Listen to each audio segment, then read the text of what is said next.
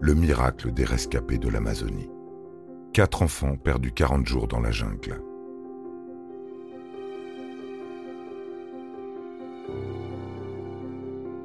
Christine, Leslie, Soleini et Thiel Noriel sont des prénoms que nous ne sommes pas prêts d'oublier. Leur histoire est aussi triste qu'incroyable. Elle démontre toute l'importance de la fraternité et de la résilience dans un moment de survie. Cette histoire incroyable commence aux premières heures du 1er mai 2023.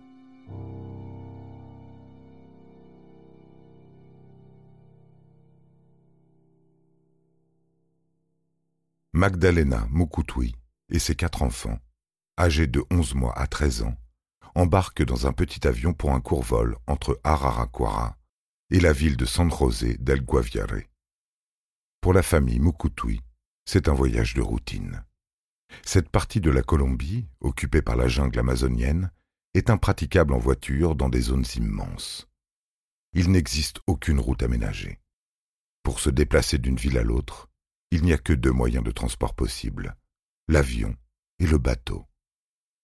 À bord de l'avion, un Cessna 206, les quatre frères et sœurs ainsi que leur mère sont accompagnés d'un pilote expérimenté, ainsi que d'un proche de la famille qui sert également de copilote. Les deux villes sont séparées par plus de 300 kilomètres de forêt tropicale extrêmement dense. Le voyage ne devait pas durer plus de deux heures. Finalement, il durera 40 jours pour les enfants.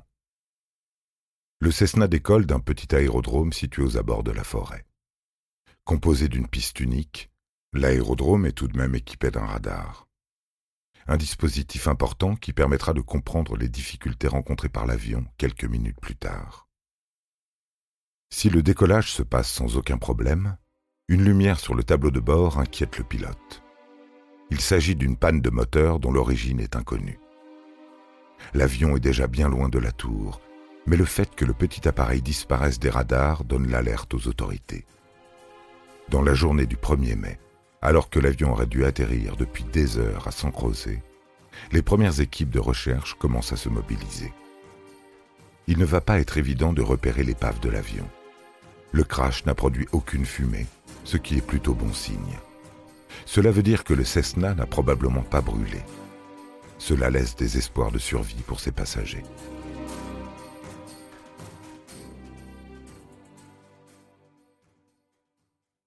En réalité, deux adultes sont déjà morts, tués sur le coup par le choc du crash de l'avion. Le pilote et le proche de la famille se situant dans le cockpit ont été écrasés dans leur siège après que l'appareil s'est craché contre les arbres. Magdalena, la mère des enfants, est sévèrement blessée. Elle est incapable de bouger. Par chance, ses quatre enfants, bien attachés sur leur siège, n'ont subi aucun dégât physique. C'est un véritable miracle quand on sait que parmi les passagers, il y a un bébé. Le premier anniversaire de la petite Christine sera aussi mémorable que cauchemardesque les petits survivants se réunissent autour de la dernière adulte en vie. Après la peur et les pleurs, arrive le moment de rationaliser. Les enfants de Magdalena ont une particularité ethnique qui a beaucoup compté dans leur survie. Tous ces enfants appartiennent à la communauté Witoto. C'est un peuple indigène installé dans le sud-est de la Colombie, ainsi qu'au nord du Pérou. Les Witoto sont quelques milliers d'individus de nos jours, et ils connaissent très bien la jungle. D'ailleurs, ils en sont entièrement dépendants. La forêt est pour eux leur terre nourricière. L'éducation des enfants tourne autour de la pêche, de la chasse et de la cueillette. À tel point que dès l'âge de sept ou huit ans, les enfants des tribus Witoto sont déjà très autonomes. Ils connaissent les dangers et les bienfaits de leur mère nature. Leslie, la plus grande, âgée de treize ans, a accumulé énormément de connaissances. Elle s'occupe déjà souvent de ses frères et sœurs. Et comme les jeunes filles se marient très tôt dans cette communauté, elle a déjà appris de sa famille tous les rudiments nécessaires pour pouvoir tenir un foyer. Sa mère a confiance en elle. Magdalena est bien consciente qu'il ne lui reste pas beaucoup de jours à vivre. Elle ne veut pas être un frein pour ses enfants. Incapable de bouger, victime peut-être d'hémorragie interne, elle réunit ses dernières forces pour donner des consignes aux deux plus grands de la tribu. Elle les supplie d'être forts, de rester unis et surtout vivants, le temps que leur père les retrouve, Pas une seule seconde, elle n'a douté de son nouveau mari, Manuel Ranoque, le père des deux plus jeunes enfants. Elle sait qu'à l'heure actuelle, il remue ciel et terre pour les retrouver.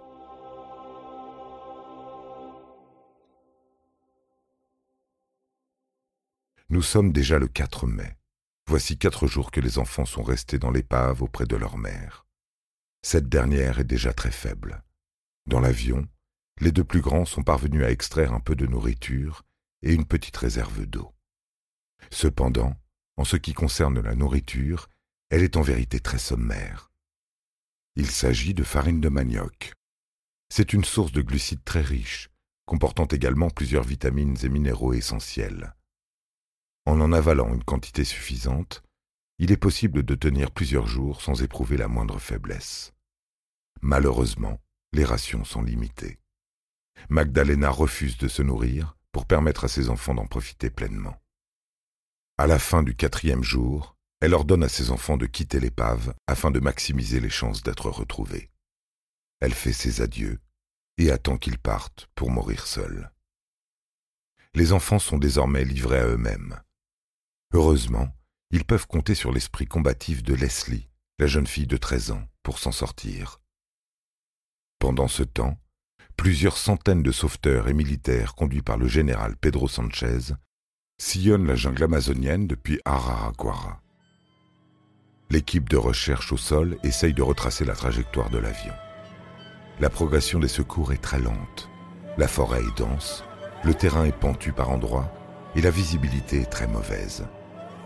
Il leur faudra près de deux semaines pour enfin atteindre l'épave. Ils y découvrent les trois corps des adultes. Les enfants ne sont plus là. Ils trouvent quelques traces au sol qui font penser à celles laissées par de petites sandales. Dans la zone autour de l'épave sont retrouvés plusieurs fruits partiellement mangés.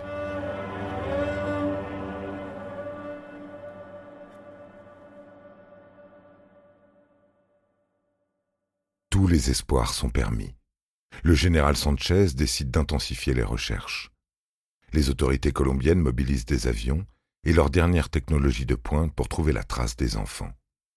Ils estiment que leur progression dans la jungle pourrait remonter à une semaine ou peut-être dix jours. Ils ne sont pas si loin de la vérité. La progression de Leslie, Soleini, Thiel Noriel et Christine est lente. Ils ont pu faire quelques réserves d'eau grâce à une petite source trouvée par la grande sœur. Sur leur trajet, ils ont amassé également des graines et des fruits. Les ressources sont à peine suffisantes pour leur permettre de marcher. Finalement, ils ne parcourront que cinq kilomètres. Pour un adulte entraîné et en pleine forme, on estime que la vitesse de progression dans la jungle amazonienne en marchant est d'environ 350 mètres à l'heure, compte tenu de l'absence de chemin, de sentiers ou de routes, bien entendu, et la quantité d'obstacles à franchir et à surmonter en permanence. Arbres enchevêtrés, lianes, troncs, ravins, trous, et végétation extrêmement dense. Une véritable épreuve pour les quatre enfants. En cours de route, Leslie a trouvé un bon abri dans lequel ils vont pouvoir rester pendant plusieurs jours. Peut-être deux semaines, comment le savoir? Les enfants ont très vite perdu la notion du temps. En ce lieu hostile où les feuillages sont si denses qu'ils couvrent presque en totalité le ciel, il est parfois difficile de faire la différence entre le jour et la nuit. Le taux d'humidité de l'air est de quasiment 100%. Pendant ce temps, des caisses de nourriture et quelques milliers de tracts sont largués depuis les airs. Ces tracts, rédigés dans la langue Witoto, s'adressent aux enfants. On leur demande de rester où ils sont. Ils contiennent également des instructions de survie. Les enfants n'en auront pas besoin.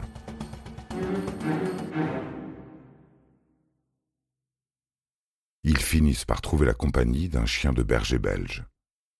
Prénommé affectueusement Wilson, ce chien fait partie de la meute de sauvetage. Une meute particulièrement bruyante qui aurait pu effrayer les enfants. Ces derniers ne sont pas habitués à vivre avec les chiens, ces animaux de compagnie. Ils les ont considérés comme une menace. Ce peut être l'une des raisons pour lesquelles ils ont été retrouvés si tardivement. En plus des chiens, les autorités locales avaient également déployé des haut-parleurs dans lesquels étaient diffusés des messages de la grand-mère des petits survivants. Les sauveteurs ne savent pas pourquoi les enfants, ne se sont pas manifestés à la suite de ces messages. Leslie était en capacité de guider ses frères et sœurs vers la source du bruit. Le chien de sauvetage Wilson a accompagné les enfants pendant quelques jours. Lorsque l'équipe de recherche retrouve sa trace, le chien tient dans sa gueule le biberon de la petite Christine. Ainsi, ils savent qu'ils ne sont plus très loin du but. Plus proches qu'ils ne le pensent. Les secouristes apprendront plus tard qu'ils sont passés à plusieurs reprises à côté des enfants, à moins de 50 mètres. Il est fortement probable que Leslie ait aperçu les hommes, mais a demandé à ses jeunes frères et sœurs de rester tranquilles. Leur père adoptif a donné une information qui aurait pu expliquer un tel comportement. Les enfants ont pu être effrayés par l'uniforme porté par les membres de l'équipe de recherche. Ce dernier est similaire à l'uniforme des FARC, un groupe rebelle colombien qui avait menacé le père de Leslie à plusieurs reprises.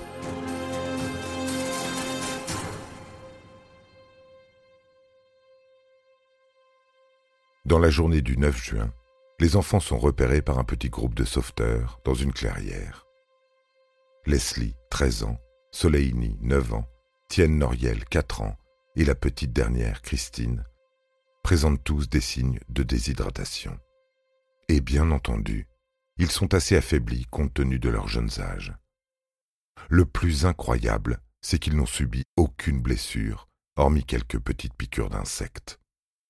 Les enfants ont réussi un véritable exploit, alors que d'autres adultes n'auraient pas été capables de tenir autant de temps. Par chance, l'espace dans lequel ils se sont réfugiés est assez dégagé pour permettre un élitroyage. En moins d'une heure, ils atteignent leur destination d'origine, San José del Guaviare. Depuis le 11 juin, ils sont en sécurité dans une chambre d'hôpital à Bogota. Ils sont pris en charge par l'État colombien pour une durée de deux à trois semaines le temps de leur faire des examens de santé plus approfondis et d'en savoir plus sur les circonstances du crash. Cette histoire, c'est le petit miracle du moment pour la Colombie. Plus de 200 sauveteurs, dont des indigènes de la forêt amazonienne, s'étaient mobilisés pour retrouver les enfants. Plusieurs cérémonies traditionnelles avaient été organisées durant ces quarante jours pour demander à la jungle de protéger les enfants. Certains diront que les esprits de la forêt ont répondu aux prières. Mais c'est surtout l'héroïsme de Leslie qu'il faut saluer. Elle aura été très combative durant toute cette épreuve. Après avoir survécu aux conditions difficiles de la jungle amazonienne, dont plusieurs jours de pluie intense, les enfants Witoto vont devoir faire face à une nouvelle épreuve. Les FARC mettent la pression sur la famille pour rallier les deux aînés à leur cause allant à l'encontre de leur esprit d'indépendance. Ils pourront compter sur leur entourage et l'arrivée d'un nouveau membre dans la famille pour les protéger. Le général Pedro Sanchez, le chef de l'opération de secours, est tout indiqué pour devenir le parrain de la petite Christine, d'après les dernières informations recueillies.